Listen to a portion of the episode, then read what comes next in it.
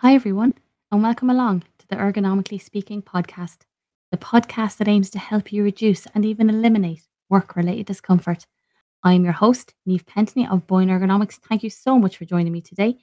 I really hope that you're able to take away some useful practical advice from this podcast to help you reduce your own risk of discomfort at the workplace or help manage the risks among the people that you might be responsible for.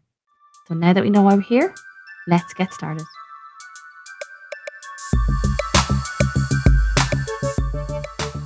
Hello, hello, and welcome to episode 29 of the Ergonomically Speaking podcast, where today I'm going to be talking to you about what we can do to reduce elbow, wrist, and hand discomfort at the workstation. This discomfort can happen in any job, but it is becoming a little bit more prevalent, I found in my own experience, in desk based computer jobs, just because of the increased time that we're spending at the computer and what I have found to be an increased use of the keyboard and mouse. There are a number of terms that you will hear to describe any kind of discomfort in this area, and it could be that it's called carpal tunnel syndrome, it might be cubital tunnel, tunnel syndrome, fractures, tendonitis, nerve injuries, golfer's elbow, tennis elbow.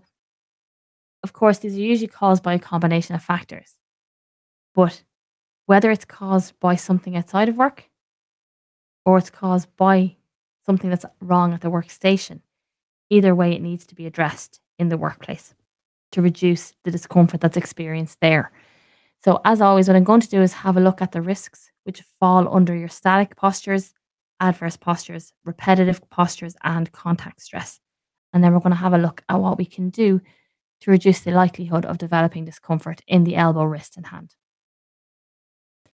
If we look at your prolonged desk based posture. So, as you'll know, if anyone has listened to the episode on low back and leg discomfort or the upper back, shoulder, and neck discomfort, you'll know, and it's the same again, prolonged static postures, wherever they may be, whatever they might be, involve continuous contraction of the muscles. And this continuous contraction, along with reduced circulation, increases the amount of waste products that build up in the muscle and also reduces the amount of oxygen and nutrients that go to the muscle.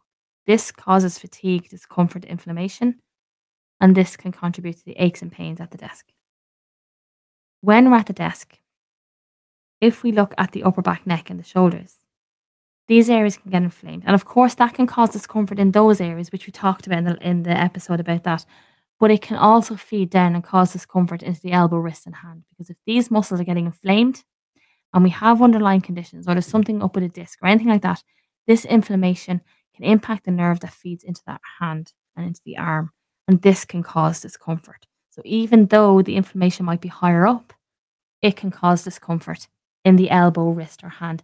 And the other factor to consider when we think about prolonged desk based postures is if you're at the desk for a long time, whether you're sitting or whether you're standing, well, you're increasing your exposure to the other risk factors that we're going to talk about. So, your repetitive movements, your adverse postures, your contact stress, your by being at the desk for longer, you're increasing your exposure to these other factors.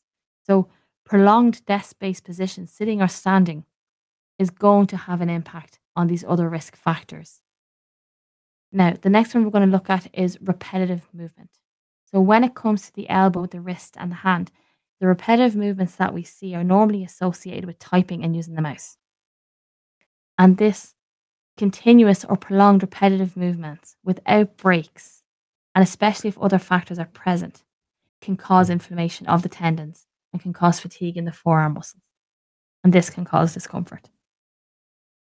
The next risk factor we're going to look at is adverse postures. So, again, adverse postures are any posture that puts excessive strain on a particular area of the musculoskeletal system and usually present at the computer workstation because of poor positioning the wrong equipment, fatigue, and just poor habits. The most common one that I see at the desk that can increase the risk of discomfort in the elbow, wrist, and hand is usually related to seated height or standing height relative to the surface. So, if you are seated too low for the desk and you let the shoulder relax, what tends to happen is you'll have flexion at the wrist, a forward bend at the wrist relative to your forearm. And that can impact, of course, blood flow into the hand. And when you're seated too high or if the desk is too low for you when you're standing, what can happen instead is actually the forearm drops down, slopes downward from the elbow, and then the wrist extends backward when you're typing and using the mouse. So this wrist extension can actually impact um, contact stress as well and really affect circulation and tension in the area. General standard keyboard mouse design can cause adverse postures. So just by using your normal keyboard and mouse, you do pronate the forearm. So you wrote you turn the forearm inward so that your hands can be flat. We call this pronation. And this itself increases the strain on the tissues at the elbow and down into the wrist. And that is an impact of standard equipment design. Mouse position is also a cause of adverse postures. For example, if you use a mouse that is the wrong size for your hand, particularly if it's too small, if you don't how, hold the mouse properly, or if you have the mouse position too far from you, well, this can cause poor postures that can impact the elbow, the wrist, and the hand. Having the keyboard and mouse too far from you, too, when you're seated, can cause you to lean forward and reach forward, and that can impact posture of the elbow, wrist, and hand. All these put excessive strain on the tissues and increase the likelihood that you're going to get some discomfort. And the last area, which is one that's really common with this particular set of issues, is contact stress. There's a number of sources of contact stress at the workstation that's going to impact the elbow, the wrist, and the hand. One is contact stress between the wrist and the desk surface. And another one is the forearm and the edge of the desk. And the other is contact between the elbow and the armrest. So, contact stress between the wrist and the desk surface is usually present if you hold the mouse wrong. So, if you hold it in the fingers instead of the palm. If you use a mouse that's too small for your hand, if you're using a mouse pad with a wrist rest, the little gel or foam rest on the end, and then poor positioning of the keyboard rest, or using the keyboard with the back raised on its legs. So our keyboard should be flat. All of these cause contact between the wrist and the table. And if you think about the wrist, it is such a small area, but it's so full of bones and nerves and tendons and blood vessels that any increase in contact, any prolonged contact, is going to cause a problem because it's going to have a negative impact on the nerves and the tendons and the blood flow. Contact stress between the edge of the desk and the forearm is usually present if, like I said before in other episodes, if you're sitting too low for the desk and you let the shoulder relax, well, then the edge of the desk is going to start to be in contact with the forearm. That can get really uncomfortable and painful and can cause kind of neurological symptoms and circulation systems in the hand. If the desk is too high for you when you're standing, this can also happen. So, those are the risk factors that are present that can cause elbow, wrist, or hand, or certainly contribute to elbow, wrist, or hand discomfort. So, what can we do about them? Well, when it comes to the first one, your prolonged postures, my advice is the same no matter whether it's sitting or standing, no matter what the issue is, prolonged desk based posture is always going to be a risk factor. So, what do we do? We have to reduce our exposure. We have to take regular micro breaks from the desk, at least once every 45 minutes. It doesn't have to be for very long, which is why we call them micro breaks. It just needs to be a change in position away from the desk. Go get a glass of water. If, if you're in the office getting up to a printer, go chat to a colleague, go walk a lap and sit back down. But it's so, so important that we do this to let the limbs relax to activate the muscles that are not working when we sit, to rest the ones that are working when we sit, and to re- rejuvenate and restore that's the word circulation to get rid of those waste products and feed our muscles with the oxygen and the nutrients that they need. If you're using a sit down workstation, of course, change your posture frequently, but standing at the desk is not the same as a micro break, especially when we think of the elbows, the wrists, and the hand you're doing all the same things. You're still using the keyboard, you're still using the mouse. So the exposure is still there. So take regular breaks. Using the desk in a standing position for a meeting is a great way to get a little bit extra mobility without using the keyboard and mouse, but it's still not a substitute for a micro break. And there's lots of things we can do to increase movement, especially at home, but definitely move as much as you can. To reduce repetitive movements, again, Your micro breaks will help because it provides relief from these repetitive movements. When you're operating the mouse, especially if you are moving windows between different screens, allow the arm to move the mouse to avoid these repetitive wrist deviations that we see now with the larger mouse movements. What I will say is the computer mouse now is so sensitive. The optic mouse is so much more sensitive than the old style roller mouses used to be. Mouse devices, can't ever remember how to say that, but it's much more sensitive. So actually, if you're navigating your cursor around one screen, there's usually very little hand movement needed. Realistically, when you look at it, and when I watch people using the mouse and they're they're navigating around one screen, there's not a whole lot of movement in the wrist. The risk though now presents itself when we have multiple screens. And if you're clicking and dragging around multiple areas, that's where I see these big wrist deviations. And that's where you should let the hand take over and let the arm, sorry, take over and have the movements between the screens done using the arm instead of using the wrist. Consider alternating the hand that operates the mouse to provide relief to the dominant hand. This is really, really difficult. Funny, a lot of left handed people I speak to use the mouse with the right hand, but very few right handers use the mouse with the left. And anyone I've met that does, it's as a consequence of having carpal tunnel syndrome or some serious issue. Most right handed people are very, very right handed and they find it very difficult to use the mouse with the left hand, but you can get there, you can learn it. So give it a try, definitely. Or have a look at different kind of mouse devices. Like you can get finger operated trackball mouse is a particular favorite of mine because it doesn't put excessive strain on the thumb. But that reduces repetitive mismovements because actually the tracker ball, the trackball mouse, it doesn't move itself. The actual device stays in the one position. But you can, it's your hand and your arm that move as you're operating it. So you don't get repetitive wrist deviation. So definitely it's it's a good one to look at if it's something you're experiencing. And of course the vertical mouse, everyone knows I'm a big fan of vertical mouse as a way of um reducing the risk. And when you're typing, Move your hands across the keyboard. Do not drop the wrists on the table and deviate from the hands. Actually, move your hand across the keyboard.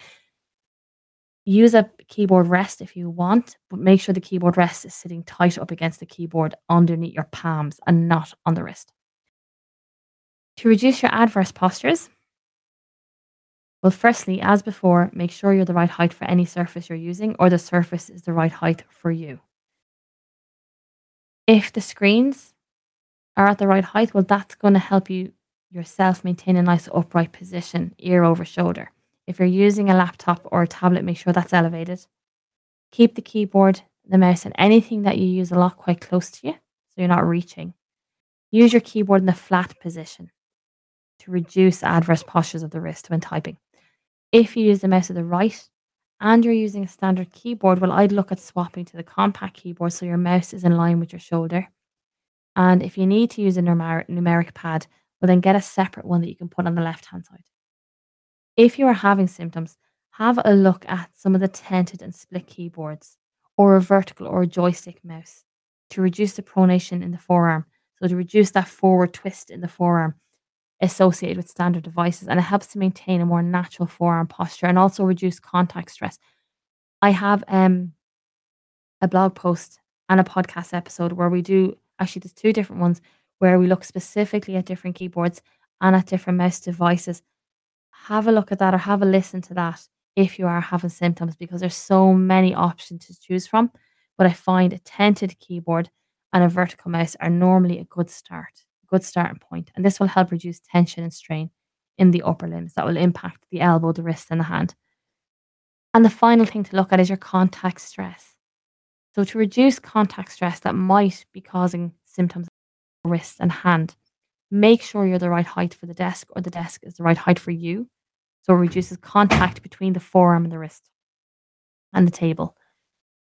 Use your keyboard in the flat position and make sure you're using the right size mouse for your hand. Again, there is a guide on the episode and the blog post about the mouse on how you can size your mouse.